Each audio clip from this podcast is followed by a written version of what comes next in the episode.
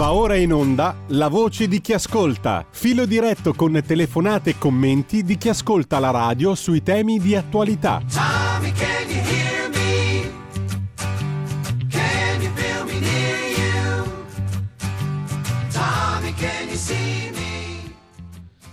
Allora, eccoci qua, quanto mai appropriato credo il titolo della nostra trasmissione, La voce di chi ascolta, e anche il brano che è andato appena in onda, ricordando Giacomo Puccini che lasciava la scena musicale e la vita oggi il 29 novembre del 1924.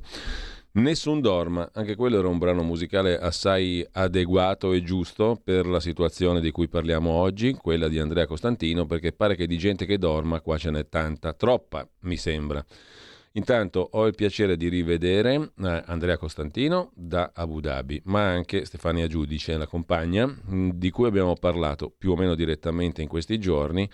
Una cosa curiosa vedervi insieme, no? Perché è come ricongiungervi virtualmente per ora, ma noi siamo determinatissimi a che si verifichi questa ricongiunzione fisicamente, definitivamente, in Italia, qua a Milano, nella vostra città, nella nostra città, quando avremo modo di rivederci qui tutti insieme. Intanto io do il benvenuto anche a Stefania, che vedo collegata appunto con noi. Buongiorno Stefania.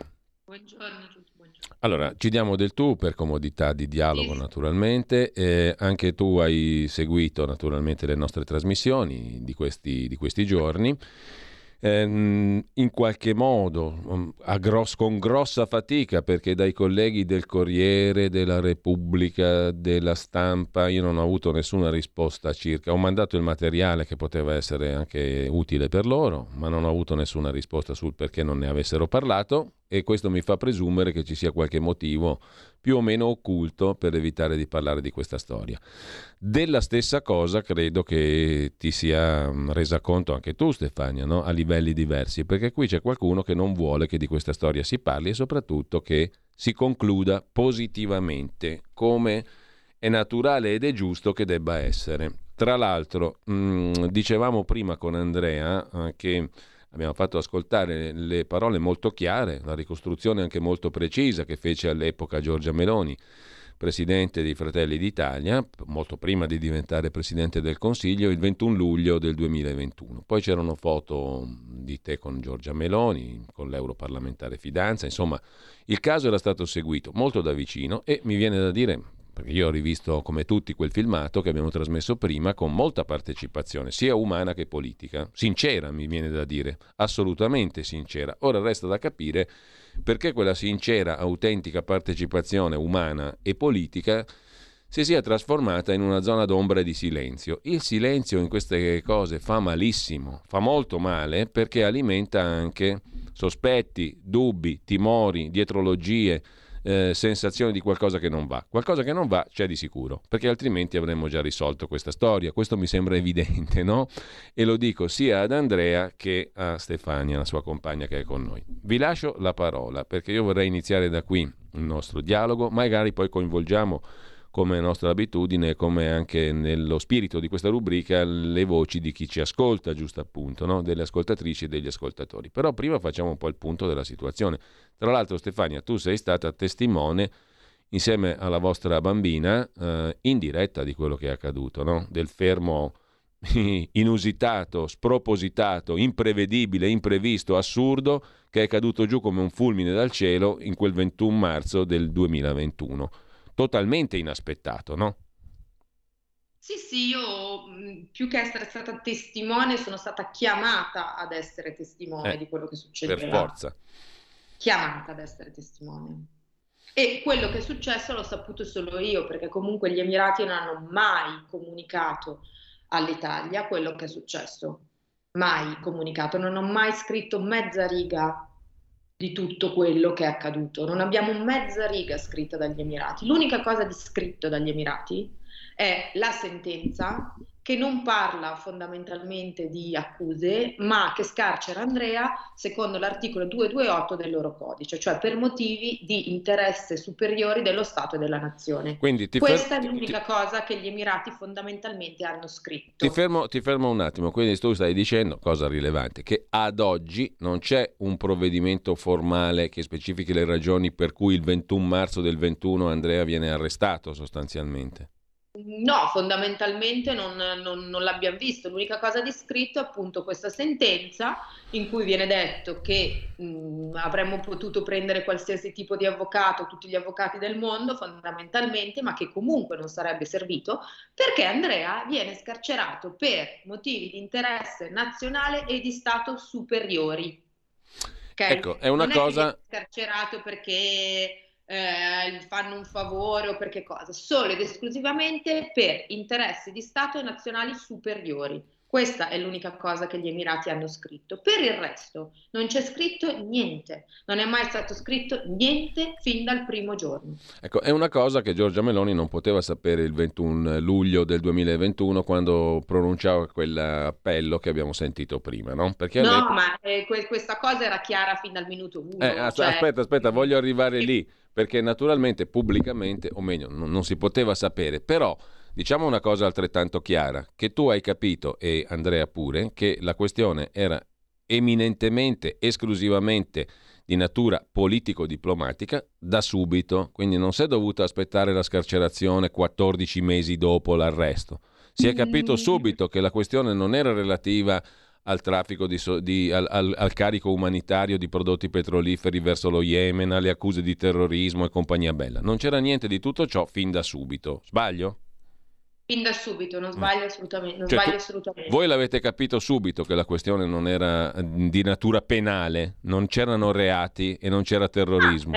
L'abbiamo capito subito, perché abbiamo capito subito di che cosa si trattasse. Quel carico fantomatico, io sapevo vita, morte e miracoli di quel carico perché ero lì a Dubai 7 anni fa.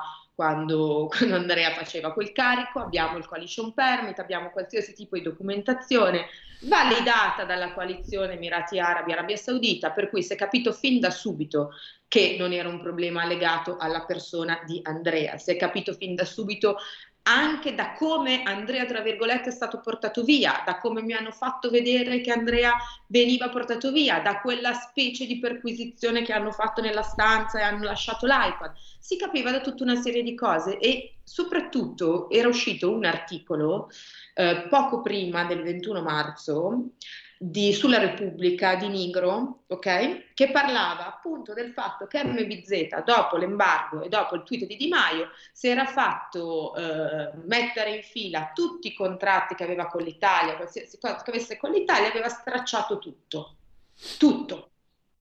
ok? Da lì è successo tutto quello che è successo.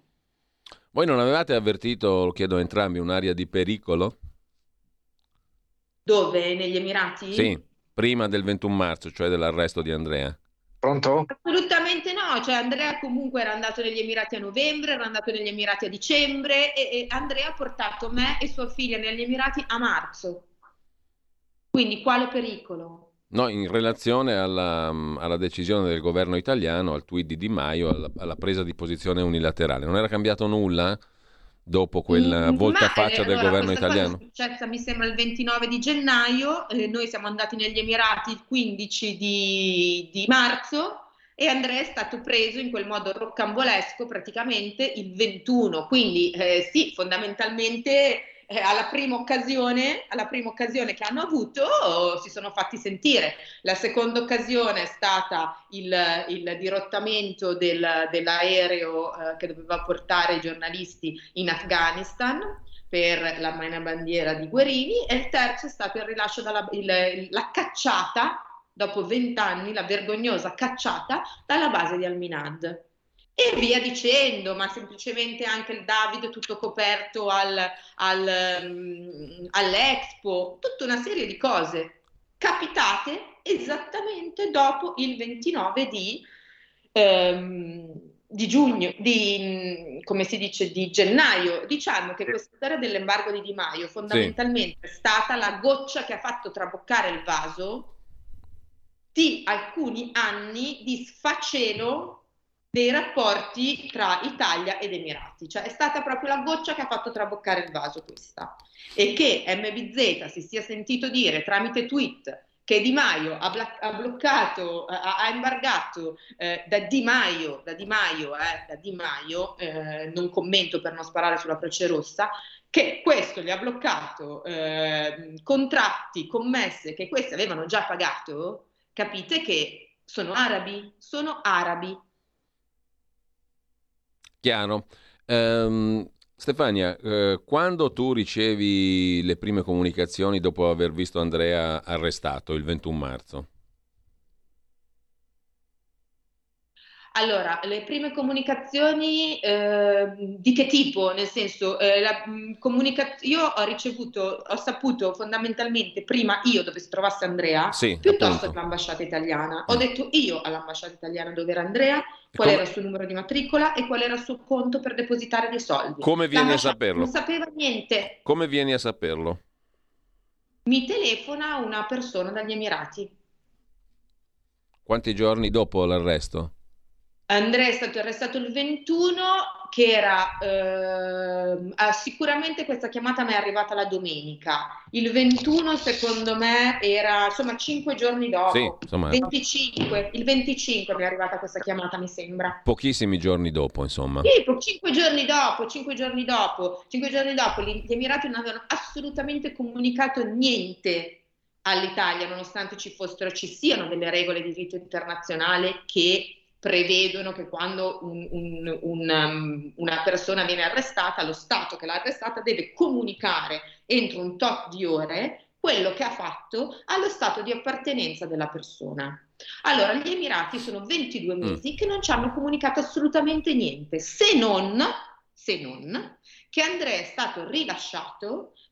Ufficialmente non ci hanno comunicato niente, perché poi ufficiosamente a me hanno comunicato tante cose, sì, ma ufficialmente non hanno comunicato nulla, se non che Andrea è stato scarcerato per l'articolo 228, e quello, cioè per motivi di sicurezza superiore dello Stato e della nazione. Quello avviene un anno e 2 mesi. E quello avviene 1 anno e 2 mesi dopo, no? Cioè nel 2022. Questo avviene a giugno del 2022. Formalmente. Ecco, però io vorrei, sempre che sia opportuno, che voi lo riteniate opportuno, perché non era neanche previsto, diciamo, la conversazione in questi termini, ma mi fa piacere che ci sia, perché avete modo voi direttamente di mettere le cose in fila, per arrivare da quel 21 marzo del 2021 a oggi, cercando di capire quello che dicevo, cioè di capire perché si è creata questa zona d'ombra, questa zona di silenzio, di inerzia, che adesso sperimentiamo. Quindi facciamo passo passo, se siete d'accordo, no? Andrea, poi tu puoi intervenire in qualsiasi momento per precisare, per integrare quello che ci racconterà anche Stefania. Stefania non solo, diciamo, è parte attiva in tutta questa vicenda, ma ha anche tante cose da raccontare, tante cose che sono successe per farci capire meglio, ripeto, l'oggi. Tu hai detto prima, Andrea, ti lascio subito la parola. Prego. Volevi aggiungere qualcosa? Guarda, il discorso è che Stefania ha vissuto tutto questo dall'esterno. Io gran parte di questo sono stato silente in carcere, perché io per 69 giorni non ho potuto comunicare con Stefania. Che 68 giorni sono stato silenziato in carcere, sì, e durante questo, tra l'altro, venivo anche... Abbiamo qualche problemino di collegamento, di linea internet. Andrea, proviamo a richiamarti. Molte settimane veniva... Okay. Adesso ti sentiamo, scusa, ti volevo solo dare conto del fatto che c'è qualche problemino di linea di collegamento. E adesso si è rimanifestato di nuovo. Vediamo di ricollegarci con Andrea Costantino, ma intanto, Stefania, ne approfitto perché Andrea ci stava dicendo 69 giorni di mancata comunicazione con te e col mondo. Nel frattempo però tu hai ricevuto dopo 5 giorni già delle indicazioni piuttosto precise e ti sei fatta già un'opinione, cioè quel caso lì non riguarda malversazioni, affari sporchi, sostegno al terrorismo nello Yemen, traffici petroliferi non autorizzati, ambigui, eccetera. Anche perché voi lavoravate lì, Andrea lavorava lì da tanti anni, no? con una reputazione... Stiamo parlando degli Emirati, cioè appunto. Gli Emirati sono un posto così sicuro, tra virgolette, dove tu puoi andare, tenere la porta aperta, lasciare la macchina incustodita aperta con dentro 100 borse. Perché? Perché è tutto controllatissimo, ok? Sanno anche quante volte va in bagno. Ora, questo carico è un carico di 7 anni fa, ok? Del 15. Vuoi che gli Emirati, che hanno tra l'altro loro dato il permesso, eccetera, eccetera, solo dopo 7 anni gli viene in mente che questo carico potrebbe finanziare il terrorismo? 7 anni. E ricordiamoci benissimo che a luglio ad Andrea è stato rinnovato il visto. Ora, il visto non può essere rinnovato se c'è neanche una multa indietro. Neanche se hai rubato una mela al souk ti rinnovano il visto negli Emirati. Andrea ha il visto rinnovato. Sì. Ma sai perché, Giulio? Perché gli Emirati si aspettavano che questa situazione si chiudesse molto prima. Rapidamente. Molto prima. Cioè, è come dire, fammi capire, Stefania, è come dire, tu stai dicendo, gli Emirati ritenevano che la questione fosse molto chiara fin da subito e si potesse risolvere rapidamente. Certo. Ritenevano che fosse chiara fin da subito e si aspettavano che finisse molto, molto, molto prima. Invece si sono trovati di fronte a un muro di gomma. E questo muro di gomma perché? Perché evidentemente ci sono degli interessi o dei misteri che impediscono che questa situazione si sblocchi. È chiaro. Gli Emirati si aspettavano che finisse veramente molto prima. Stefania... A me è stato detto in quei giorni che ero a Dubai, dalla polizia al telefono, non ti preoccupate, esce presto. Questo mi è stato detto pochi giorni dopo che Andrea era stato portato via. Al telefono. Questo poi non solo non è accaduto, ma lui ha sperimentato un carcere durissimo. Sì. Quindi, diciamo, quella che poteva essere una questione risolta velocemente è diventato un enorme problema per me, per l'Italia e anche per gli Emirati. Adesso è diventato un problema. È un problema per tutti. Ecco, cosa succede dopo quel primo contatto? Ecco, intanto abbiamo ristabilito il collegamento anche con Andrea da Abu Dhabi. Andrea, stavi integrando ciò che ci aveva raccontato Stefania poco fa. Rieccoti qui. Sì, stavo dicendo che sostanzialmente io per 68 giorni non posso comunicare con nessuno. Faccio una... prima telefonata particolare a Stefania, dove le comunico insomma che sono lì e le comunico esattamente quali sono i motivi, che ci sono delle frizioni, perché io ero già passato da una parte dell'interrogatorio in un interrogatorio particolare, ma su questo fermo un attimo le cose. Sì. E poi io potevo comunicare più o meno 6 minuti la settimana, ok, con Stefania, e non sempre, non tutte le settimane. Quindi voi provate a immaginarvi che sensazione... Ah, e tra l'altro le chiamate erano registrate e ascoltate mentre parlavamo. Quindi venivano eventualmente interrotte se dicevamo qualcosa che non andava bene, ok? E poi a seconda di questo. Come? E io ero stata informata di questo. Ok, tu lo sapevi, quali erano le condizioni? E quindi sostanzialmente è una situazione veramente molto delicata. Poi tenete presente che io non vedo l'avvocato se non a novembre, nonostante ci siano le accuse eccetera, non sai se vai, non sai se non vai in tribunale, tutte queste cose. Io faccio secondo interrogatorio, che sono di circa 10-15 minuti con il procuratore. Alla fine di questo il procuratore, che è l'accusa, mi dice: ma guarda Andrea, 10-20%, secondo, in base alla mia esperienza, il 10-20% delle probabilità tu non vai proprio in causa, ti lasciamo andare. Per il restante adesso vediamo se l'Attorney General, che è il capo, ti manda in tribunale. Ora, io non credo di avere mai sentito un PM che dice una cosa del genere a un imputato. Era un'affermazione particolare, ecco. Io non so cosa pensate voi. Andrea e Stefania, lì c'era evidentemente, come diceva Stefania poco fa, allora la convinzione, tra virgolette, da parte degli Emirati Arabi che la cosa si sarebbe potuta risolvere molto velocemente, giusto? Si era ancora in quella fase, sì. E a questo punto però diventa interessante capire qual è la controparte italiana e che cosa fa. Allora tu vieni a sapere, Stefania, pochi giorni dopo, sostanzialmente, che l'accusa, tra virgolette, non esiste sotto il profilo penale, non c'è niente di illecito, è una questione che ha a che fare appunto con i rapporti fra i due stati. Sei tu che informi l'ambasciata addirittura dov'è, rispetto al luogo dove è trattenuto e arrestato Andrea, no? Ecco, stavi dicendo, indipendentemente da tutto ciò, che cosa? Perché io vorrei capire come si comportano fin dall'inizio le autorità italiane coinvolte e quali sono. Cioè, chi sono i tuoi interlocutori? Chi si interessa di questa cosa? Con chi parli? Chi, diciamo, ti risponde? Allora, cosa ti risponde e chi non ti risponde? Allora, fondamentalmente i primi mesi io devo dire che non ho avuto quasi interlocutori. Perché tu dici all'ambasciata, guardate che Andrea sta là, e cosa succede da lì in avanti? Da lì in avanti pare che continuassero a scrivere dall'ambasciata al Ministero degli Esteri note verbali, che è la comunicazione che avviene appunto tra ambasciate, ministeri, eccetera.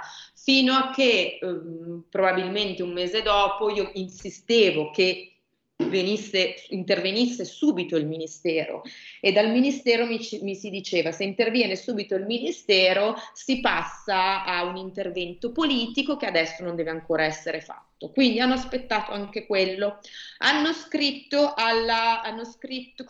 dall'ambasciata continuavano a scrivere al Ministero degli Esteri emiratino, dal Ministero degli Esteri italiano hanno scritto all'ambasciata emiratina in Italia, e hanno continuato a non ricevere risposte, ok? Perché nessuno degli Emirati voleva parlare col Ministero, ok?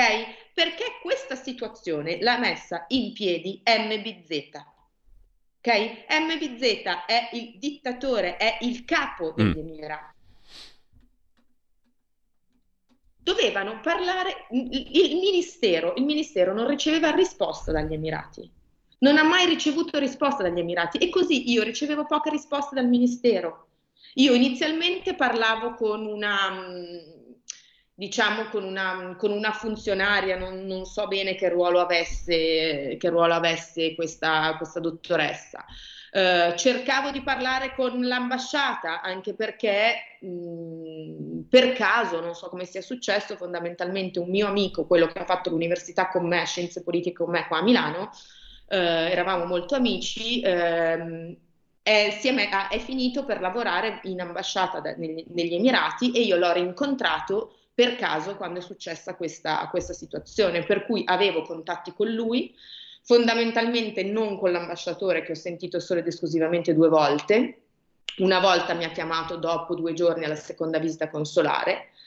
La seconda volta l'ho sentito dopo un anno, a gennaio del 2022, perché l'ho chiamato e mi ha risposto, forse perché non conosceva il mio numero, ecco.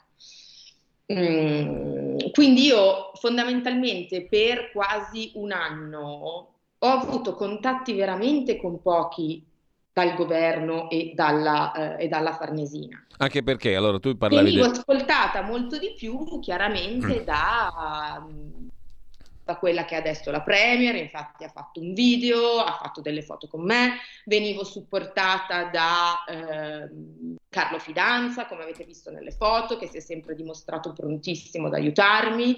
ma diciamo che direttamente dal governo e dal ministero ho iniziato a ricevere telefonate più consistenti, diciamo tra aprile del 2000, marzo-aprile del 2022, dopo un anno praticamente. Dopo fondamentalmente che è uscita la sentenza degli Emirati, è uscita la sentenza in cui si diceva che Andrea veniva liberato per motivi di interesse nazionale superiore, esattamente dopo la visita di Mattarella negli Emirati. Allora, ripartendo dal 29 gennaio, giorno della rottura, diciamo inusuale, anomala, annunciata da Di Maio col tweet e tutto il resto che abbiamo detto prima. Il 13 febbraio, pochi giorni dopo, nasce il governo Draghi, no? E tutta questa parabola si svolge sotto il governo Draghi fino alle ultime elezioni del 25 settembre scorso. In tutto questo periodo di governo Draghi, Stefania, quindi c'è una sorta di, come dire, di opacità, di oscurità. Totalmente, nel senso che comunque io ho scritto anche una lettera aperta a Draghi pubblicata su Repubblica. Io non sono mai stata contattata da nessuno, neanche dalla segreteria, neanche io non sono mai stata contattata da nessuno, non ho mai ricevuto nessuna risposta, neanche alle PEC. Dobbiamo fare un piccolo stacco adesso, pochi secondi, poi ritorniamo qua. Tutte le domeniche, dalle 8 alle 10, la rassegna stampa del giorno e alcuni dei fatti principali della settimana che si è appena conclusa, con ospiti e telefonate in diretta. La domenica mattina, non perdere contatto con la realtà, su Radio Libertà, senza filtri né censure.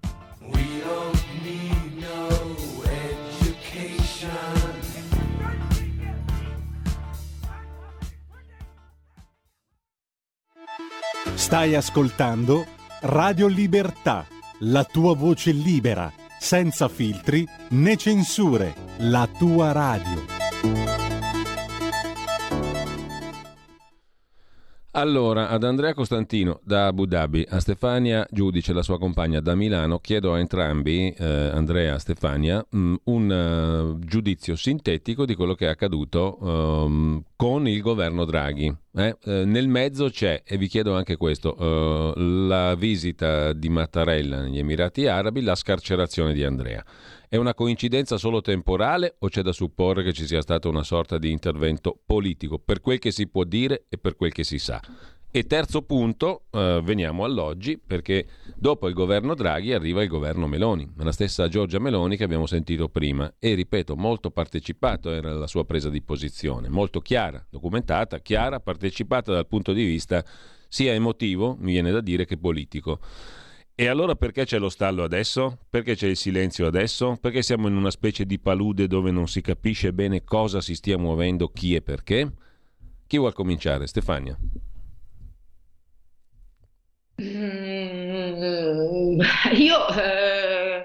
Partiamo dal discorso di Mattarella. È stato un intervento politico, tra virgolette, per quello che si può sapere, o è stata una coincidenza solo temporale? È stato un intervento politico.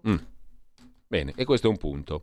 Perché questo intervento politico non ne sono seguiti altri da parte delle autorità governative competenti? Perché non spetta direttamente al Presidente della Repubblica? No, non spetta direttamente al Presidente della Repubblica. Il Presidente della Repubblica poi finisce il lavoro, fa da cappello. Ma perché? Allora, posso immaginare che sicuramente non c'era la volontà da parte del governo precedente, perché sennò io avrei ricevuto qualche risposta al governo precedente molto prima, avendo io pubblicato lettere aperte, mandato mail, eccetera, eccetera. Quindi evidentemente non c'era la volontà di ristabilire i rapporti con gli Emirati nel governo precedente. Poi il governo è caduto, se ne è formato un altro, ma ritengo che nonostante si sia formato un altro governo, probabilmente sono rimaste lì delle figure che per qualche motivo, probabilmente motivi molto più grandi di me, molto, molto più grandi di noi, fanno ostruzione a che la situazione venga risolta, che venga risolta la situazione di Andrea e di conseguenza vengano ripristinati i rapporti e le relazioni importantissime con gli Emirati. Ecco, c'è qualcuno che evidentemente non desidera questa cosa. E uno viene, a uno viene da domandarsi cosa c'è sotto, la classica domanda che può suonare complottistica, ma non lo è, perché qui bisogna capire realmente cosa c'è sotto, perché in superficie non si vede niente. C'è il buio. Bisogna capire cosa c'è sotto, sicuramente sotto c'è qualcosa, Però serve che sia reso esplicito, trasparente questo qualcosa, perché altrimenti abbiamo la sensazione di qualcosa che è veramente oscuro e anche preoccupante. Ma Giulio, allora, per quanto mi riguarda, se risolvessero la questione, potrebbe anche non essere reso esplicito. Appunto. Potrebbero anche non dirci niente, non mi interessa di sapere perché, per come, per quando, risolvano la situazione. È chiaro che se non risolvono velocemente la situazione, qui bisogna indagare il perché, per come, capire determinate cose, capire determinati messaggi, capire determinati comportamenti, capire determinati nomi. Ecco, è questo che, perché magari capendo riusciamo a risolvere prima, o meglio. Detto questo, io non sono interessata a capire se domani Andrea torna a casa. Cioè, se domani Andrea torna a casa, finisce qui. Certo. Se non torna, invece bisogna capire. Bene, molto bene. Allora, adesso io sono convinto che l'unica cosa da fare è tenere il riflettore il quanto più possibile acceso su questa questione. Per quello che dico giorno, per quello che mi riguarda, ci sentiremo tutti i giorni finché non si risolve la questione. Perché la cosa più sbagliata in questa fase, dal mio punto di vista, è spegnere la luce e credere che qua magari... Certo, perché comunque cioè abbiamo già tante persone che tentano di spegnere la luce. Appunto, e non si capisce il perché, questo è il punto. Perché se tu me lo spieghi, io posso capire. Ma quello che io dico sempre, Giulio, che io sono 22 mesi, che più che combattere contro gli Emirati, io combatto contro l'Italia. Questo è il paradosso, no? Che poi non è un paradosso, è la realtà. Questo è il paradosso. Io sto combattendo contro l'Italia. Poi guarda, fammi mettere in fila da cittadino le cose, no? Poi sentiamo anche l'opinione di chi ci sta seguendo, magari ha domande più intelligenti da fare ancora e vuol capire altre cose in più. Però tu ci hai già raccontato, ci avete raccontato in filigrana le cose come sono andate, in ordine. Ecco, quello che viene da dire, mettendo appunto in fila le cose, è che la vicenda di Andrea ormai è una vicenda appunto esclusivamente politica, prigioniero politico stiamo dicendo, ma è sostanzialmente così. E allora questo chiama in causa la politica, che in un primo momento, si disinteressa. Poi la vicenda viene conosciuta da quelle che sono allora le forze di opposizione, in primis Giorgia Meloni, che si esprime, come l'abbiamo sentita esprimersi prima, in maniera molto chiara, molto netta, molto coraggiosa anche per certi versi, ma secondo me anche molto, molto logica. Davanti a una vicenda del genere è logico prendere quella posizione. Non è neanche coraggioso, è logico, è giusto, diciamo così. Nel momento in cui tu vai al governo ti rendi conto che insomma i contatti mi sembra si diminuiscono di intensità e di qualità, cioè le risposte che hai tu, Stefania, sono diventate risposte evanescenti. C'è gente che non risponde, che si nega, che sfugge, che tergiversa, che usa parole di circostanza e non più quelle parole chiare che abbiamo sentito prima. Bisogna capire il perché le cose sono due. Di solito in questi casi si dice magari, ma va comunicato, lasciateci lavorare perché siamo vicini alla soluzione del problema, quindi in questo caso forse un po' di discrezione serve. Ma non è questo il caso, perché nessuno vi ha dato un messaggio di questo tipo. Seconda opzione, c'è qualcosa di losco, di poco chiaro, di poco bello, e è compito, diciamo, di chi si proponeva di risolvere la questione in maniera limpida prima, darcene conto oggi. Perché se la linea politica che si vuole tenere oggi è esattamente quella che Di Maio annunciò il 29 gennaio, credo che gli italiani abbiano il diritto di saperlo, in quanto politica. E in quanto vicenda personale, a maggior ragione, perché la vita e le condizioni di Andrea dipendono anche da quella presa di posizione lì. Quindi tu mi devi far sapere, caro governo attuale, che cosa vuoi fare, tanto dal punto di vista della linea politica quanto dal punto di vista della sorte di Andrea legata a quella posizione lì, alla questione politica. O sbaglio, Andrea? Allora, io volevo anche passare due punti fattuali, ok? Il primo perché adesso noi ti stiamo dicendo quello che abbiamo passato, ma io ti faccio una domanda, Giulio. Tu qualche giorno fa abbiamo avuto il presidente Fontana, sì, che si è attivato immediatamente, ha detto metto lo striscione e ha detto se mi interesso con Tajani.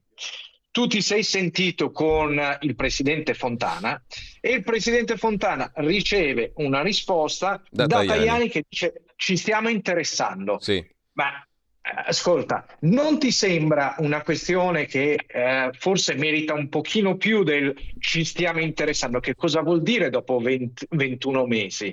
E che cosa significa? Ok? E punto. Questo è un fatto che... a cui tu hai potuto assistere, certo, cui tu hai potuto assistere, cioè siamo a questo punto noi, non continuiamo ad avere una questione da una parte evidentemente della Farnesina dove tutto risulta opaco, una melassa. E poi guarda il fatto di Di Maio. Tu prima dicevi giustamente ci vuole una linea politica. Bene, benissimo. Allora adesso è uscito questo scempio della diplomatico proposta, sì, della proposta di Di Maio. Ora, nel momento in cui, guarda, io mi permetto di essere un po' caustico, nel momento in cui il Presidente del Consiglio rimane in silenzio, vuol dire che è d'accordo con Di Maio, vuol dire, anzi, con la candidatura di Di Maio, perché silenzio è assenso, chi tace acconsente, e quindi a quel punto torniamo in una situazione dove a me non sembra che il governo, e qua parlo del vice premier Salvini e del vice premier Tajani, abbiano espresso questo tipo di apprezzamento sulla candidatura di Di Maio, e quindi anche l'interessamento sulla mia vicenda, che quindi rientra purtroppo in questo, anche se io non c'entro niente con sto Di Maio. Ecco, questo è il mio punto. È un punto molto chiaro, anche in relazione alla candidatura di Di Maio come inviato speciale dell'Unione Europea nel Golfo Persico, che è stata rigettata completamente da quelli che sono i destinatari, che dovrebbero essere i destinatari della sua azione diplomatica, che hanno detto no, questa è una candidatura politicamente sbagliata, addirittura con toni umilianti, è farsesco, è ridicolo, è comico, cioè lasciamo perdere le parti, diciamo, da tragicommedia, ma andiamo alla sostanza politica. I destinatari, i paesi del Golfo dicono no. Allora tu ce lo mandi, allora è un affronto, è una presa in giro, è uno scherzo, come diceva il direttore del Center for Policy degli Emirati Arabi, no? Mohamed Baharoun dice è uno scherzo, il cui senso dell'umorismo però mi sfugge. Allora però politicamente questa deve essere un nodo chiaro. Cosa vuol fare il governo italiano su questa candidatura? Oltre a dissociarsi verbalmente, ma poi stare zitto, perché come dicevi tu giustamente, stare zitti, il silenzio è assenso. E quindi politicamente tu stai dando corpo all'ipotesi dell'inviato speciale Di Maio. Politicamente vuol dire che ti assumi la responsabilità di essere in linea con quella politica là, che era quella annunciata da Di Maio, con il niet, lo stop alle relazioni diplomatiche, l'embargo e via dicendo, e in conseguenza anche la candidatura di Di Maio diventa possibile. Ma è uno schiaffo ai paesi, no? Agli Emirati e ai paesi del Golfo. Sarebbe o no?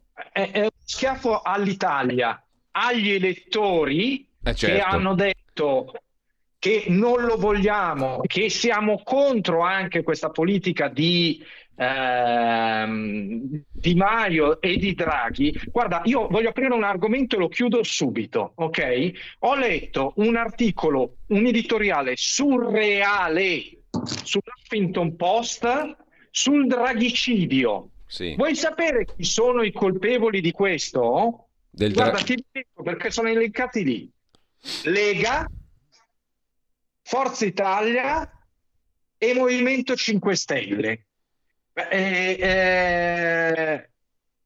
Ti sembra normale? Ti sembra normale questo?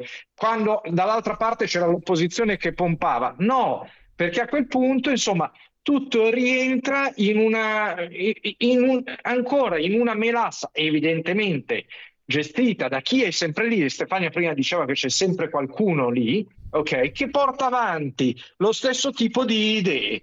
Le persone che sono divergenti rispetto a questo vengono emarginate, marginalizzate. Allora, ci sono due telefonate, visto che sono già le 10:15, il tempo vola. 02 66 20 35 29, con noi c'è Andrea Costantino e con noi c'è anche Stefania Giudice, la sua compagna, che ha vissuto tutta questa storia talis et qualis, mi viene da dire, rispetto ad Andrea, e anzi da un punto di vista che ci permette di integrare i vari lati di questa storia per capirne di più, per capire perché siamo qui adesso in questa terra di nessuno, che francamente è inaccettabile. Pronto? Sì, pronto, buongiorno. Buongiorno. Buongiorno, io mi chiamo Angelo, ho seguito la vicenda di Andrea Costantino, l'ho conosciuta su Facebook ed ho capito immediatamente da quello che si raccontava che Andrea fosse una persona completamente innocente e ci fossero dietro dei motivi politici per i quali Andrea stava pagando da innocente, da persona per bene, da persona onesta qual è. Ora io intervengo solamente per fare una proposta. Siccome mi sembra che ogni volta che si parla di Andrea in fondo al tunnel non appare mai una luce, nel senso che anche il presidente Fontana ha detto metterò uno striscione eccetera, io, se siete d'accordo, manderei io personalmente lo striscione al presidente Fontana. Se mi dà le dimensioni del terrazzo lo faccio stampare e glielo mando, perché qui bisogna fare così per poter ottenere qualcosa per Andrea Costantino, perché quando si parla della Piperno, la Piperno dopo 5 giorni torna a casa, quando si parla di Zaki, che non è italiano ma è egiziano, si muovono tutte le forze politiche.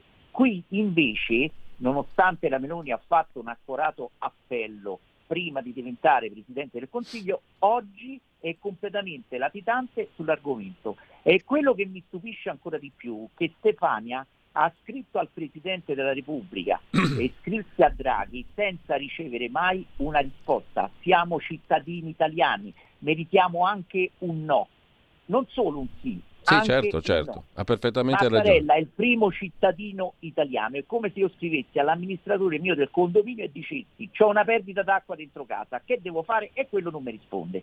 È la stessa identica cosa. Io personalmente, per Andrea Costantino, Stefania lo sa, ho portato personalmente una richiesta al Papa di intervento. Nessuno interviene per Andrea, nessuno interviene. Allora facciamo tornare Zaki e lasciamo Andrea ad Abu Dhabi. Andremo tutti ad Abu Dhabi a fare compagnia Andrea, perché questa situazione è veramente paradossale. Ecco, quindi ripeto, mi rendo disponibile per lo striscione col Presidente Fontana, se mi dà le dimensioni glielo mando.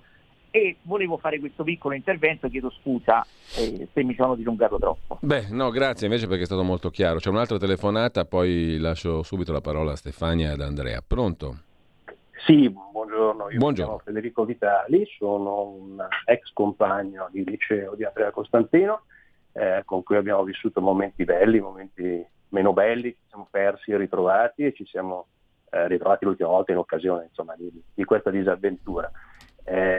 Il mio commento è molto semplice, da padre di famiglia trovo incivile che una persona bloccata in un paese estero a seguito di accuse che, per quanto possiamo sapere, hanno un impianto abbastanza fragile per essere, usare un eufemismo, sia costretto appunto a restare lontano dai suoi affetti, ma questa sarebbe la parte più semplice e la parte più emotiva.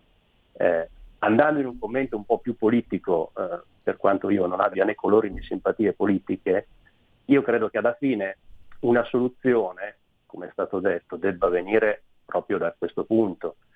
E la politica in quanto tale dovrebbe fare qualcosa anche per una questione di prestigio nazionale, perché poi alla fine chi può andare a portare a casa Andrea Costantino?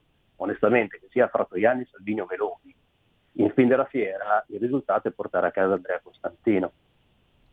Credo che cercare di, come dire, emarginare la vicenda di Andrea Costantino sia l'ennesima prova di una fragilità e ricattabilità dello Stato italiano, fragilità e ricattabilità che in fondo parte da lontano, parte da Silvia Baraldini, attraversa la vicenda Caliparis-Grena, Regeni, la vicenda di cooperanti rapite per cui sono stati pagati i riscatti. Ecco, tutto questo dal mio punto di vista indebolisce la figura italiana nel mondo, indebolisce la politica italiana e non ci fa bene, questo a prescindere da chi sia al timone della politica italiana. Perfettamente d'accordo. Andrea, Stefania. Beh, però c'è anche da dire, sono assolutamente d'accordo, però c'è anche da dire che le persone, i politici che abbiamo votato nelle scorse elezioni sono state votate per il cambiamento, ok? Quindi per il cambiamento rispetto a tutto quello che ha detto questo ascoltatore. Si evince però, purtroppo, anche da questa vicenda di Andrea, gravissima, perché le vicende sul piano umano sono molto più gravi che tutte le altre e non viene data importanza, si evince come appare una continuità col governo precedente. Qui è cambiato veramente poco, qui ci vuole coraggio per far tornare l'Italia ad essere uno Stato con la S maiuscola e non uno staterello di cui tutti possono fare quello che vogliono. Perché si evince questo? Di cui tutti possono fare quello che vogliono. Questo succede. Noi elettori che abbiamo votato questo governo non vogliamo quello che sta succedendo adesso, da nessun punto di vista. Vogliamo altro, perché abbiamo votato per il cambiamento. Beh, poi vi dico di più.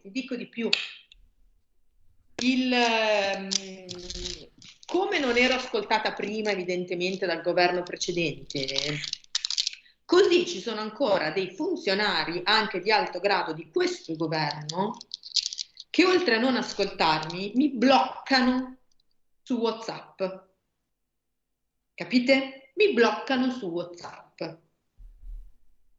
Perché non vogliono darti risposta. Gravissima, gravissima.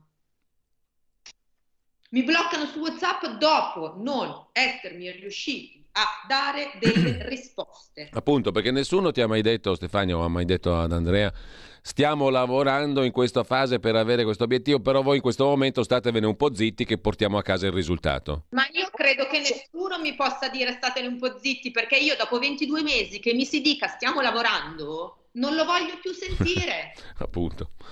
Perché non me ne faccio niente. Scusami. Andrea. Scusatemi, allora da questo punto di vista il stiamo lavorando si concretizza con degli incontri che l'ambasciatore qua fa con figure di massimo livello, poi viene da me e mi dice in 2 settimane ci sarà una proposta risolutiva, dopo che io ero passato già, l'avvocato mi aveva scritto e ti abbassano la multa, te la rimettono eccetera. Da questo punto di vista il discorso è che quindi ci troviamo in una situazione di mancanza di proposta, nonostante ti dicano guarda stiamo lavorando, ti faranno la proposta, questo era più di che succede. Ad oggi zero, cioè io continuo a star qua in questo posto che di ameno non ha nulla. Continua a ricevere un domani si vedrà, un domani sarà, vediamo che cosa ci diranno, aspettiamo una proposta, se aspettiamo più tempo vuol dire che la proposta sarà migliore. Ma cavolo, ma sono 21 mesi, che cosa devo aspettare di più? Cioè spiegatemelo, guarda Giulio, tu spiegamelo perché tanti anni segui la politica e tanti anni che segui la stampa, io non riesco a capirlo. E me neanch'io, ti dico la verità. Intanto abbiamo un'altra telefonata in attesa. Pronto? Buongiorno, sono Marco da Mantova. Buongiorno. Un caro saluto a Stefania e ad Andrea. Io la settimana scorsa l'avevo purtroppo predetto. È una questione di allineamento internazionale. L'Italia non può uscire da un certo recinto. E mi dispiace dirlo perché io sono uno di quelli che ha votato per il cambiamento come voi, Purtroppo l'attuale governo non deve, evidentemente per pressioni internazionali, avere una propria totale autonomia e non deve essere attore negli interessi internazionali se non sotto dettatura. Praticamente purtroppo stiamo verificando, spero di sbagliarmi ma a questo punto non ci credo più e quindi sono sicuro che il nostro governo è al guinzaglio di qualcun altro. Un abbraccio. Ah, l'ultima cosa, non sarebbe il caso che noi come radio facessimo nel possibile una colletta per aiutare a pagare questa multa di 270.000 euro? Basterebbe che ognuno di noi mettesse almeno 10 euro, partire almeno da 10 euro, si fa una colletta e si aiuta Andrea a tornare a casa appena sarà possibile. Grazie, sì, ciao. Poi sulla multa voglio sentire l'opinione sia di Andrea, che l'ha già espressa peraltro, che di Stefania sul significato di quella multa di 200, cioè era 550, forse la metà, eccetera. Però voglio dire che è un'altra cosa, poi ti lascio subito la parola Stefania. Dico anche che dal punto di vista politico io sono in attesa di sentire qui da noi Matteo Salvini, che ha promesso che sarebbe intervenuto questa settimana proprio per mettere in luce quegli aspetti politici che anche gli ascoltatori evidenziano, che hai evidenziato tu, che ha evidenziato Andrea, ma che coglie chiunque.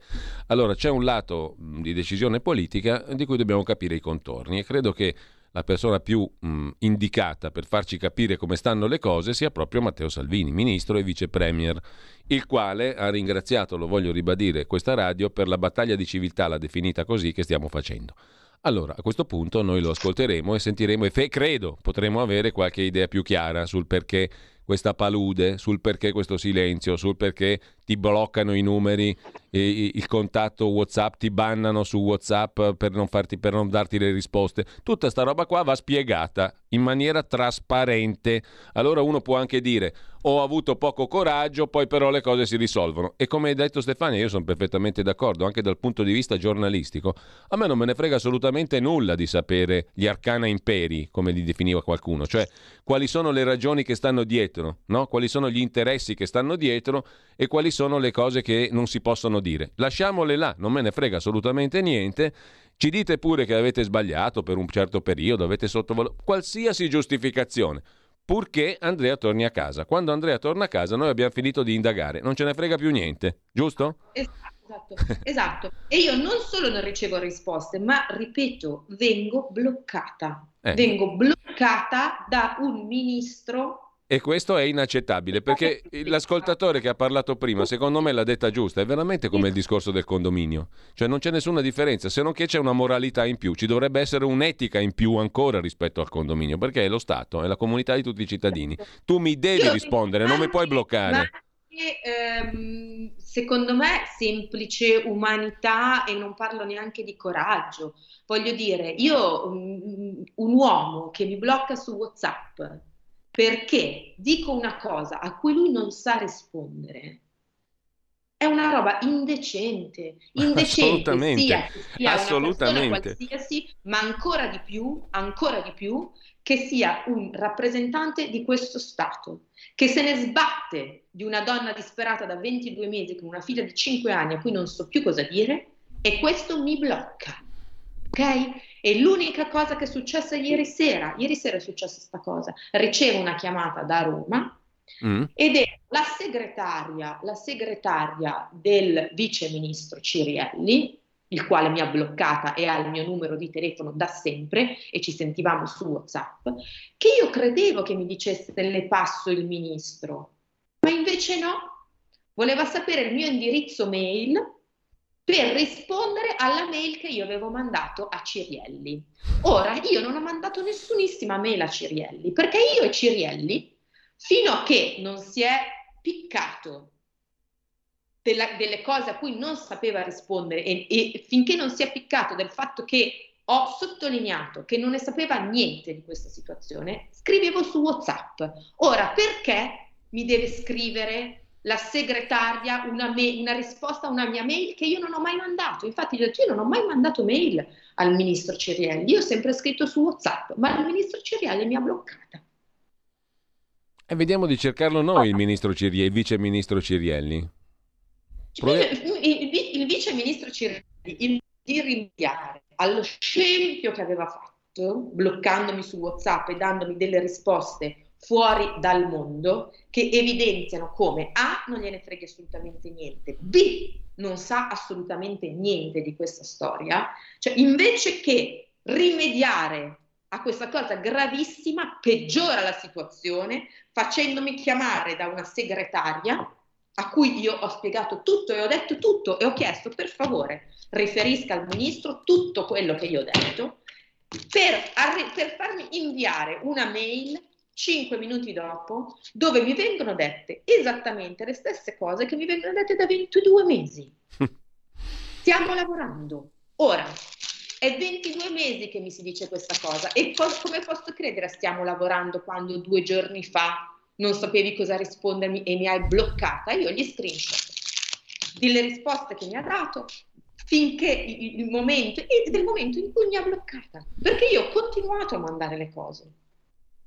Chiaro, lampante. Beh, ora io di una mail della segretaria di Cirielli in cui mi dice stiamo lavorando, vogliamo, non me ne faccio niente. È chiaro. Io immaginavo di parlare, quando ieri sera ho sentito sono la segretaria di Cirielli, ho detto va bene, me lo passi. Ah no, volevo solamente una mail per rispondere alla sua mail, non ci ho visto più, scusatemi. Beh, perfettamente ragione. E con Cirielli, dopo tutto quello che io ho detto ieri sera a questa segretaria e gli ho chiesto per favore di riferire, mi arriva questa mail e rimango ancora bloccata su WhatsApp. Andrea. Sì, beh, a parte questa Ciriellata, se me la passate, dopo aver visto il video anche in inglese che ha fatto, no?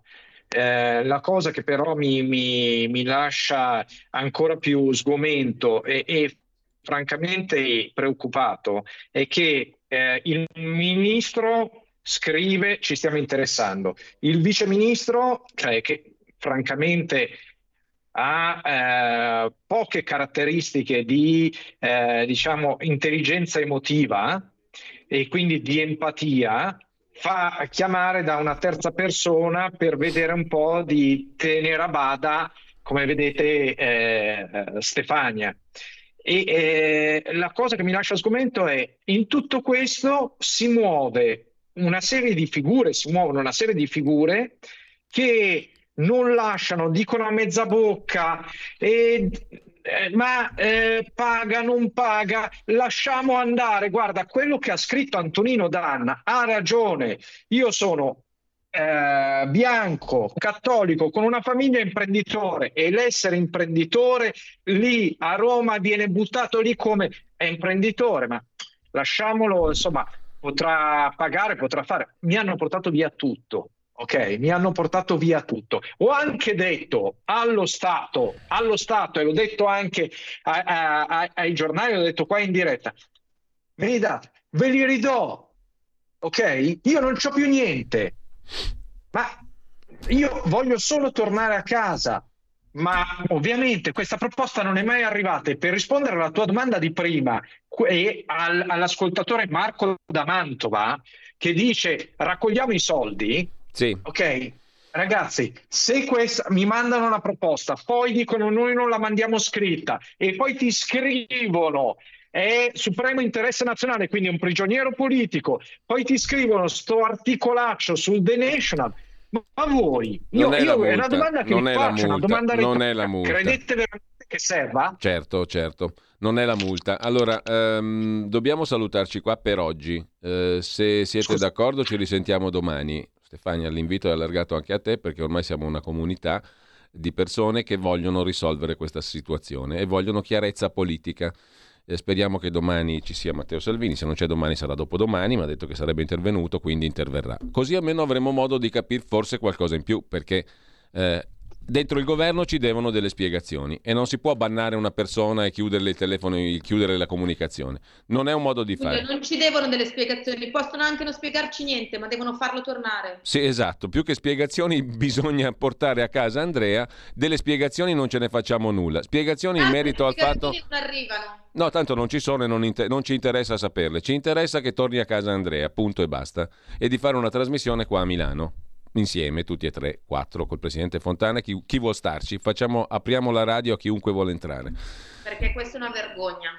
Esatto. Grazie a Stefania Giudice, grazie ad Andrea Costantino. Noi ci sentiamo domani, se siete d'accordo, alle 8:30 dentro la rassegna stampa. Grazie. Avete ascoltato La voce di chi ascolta.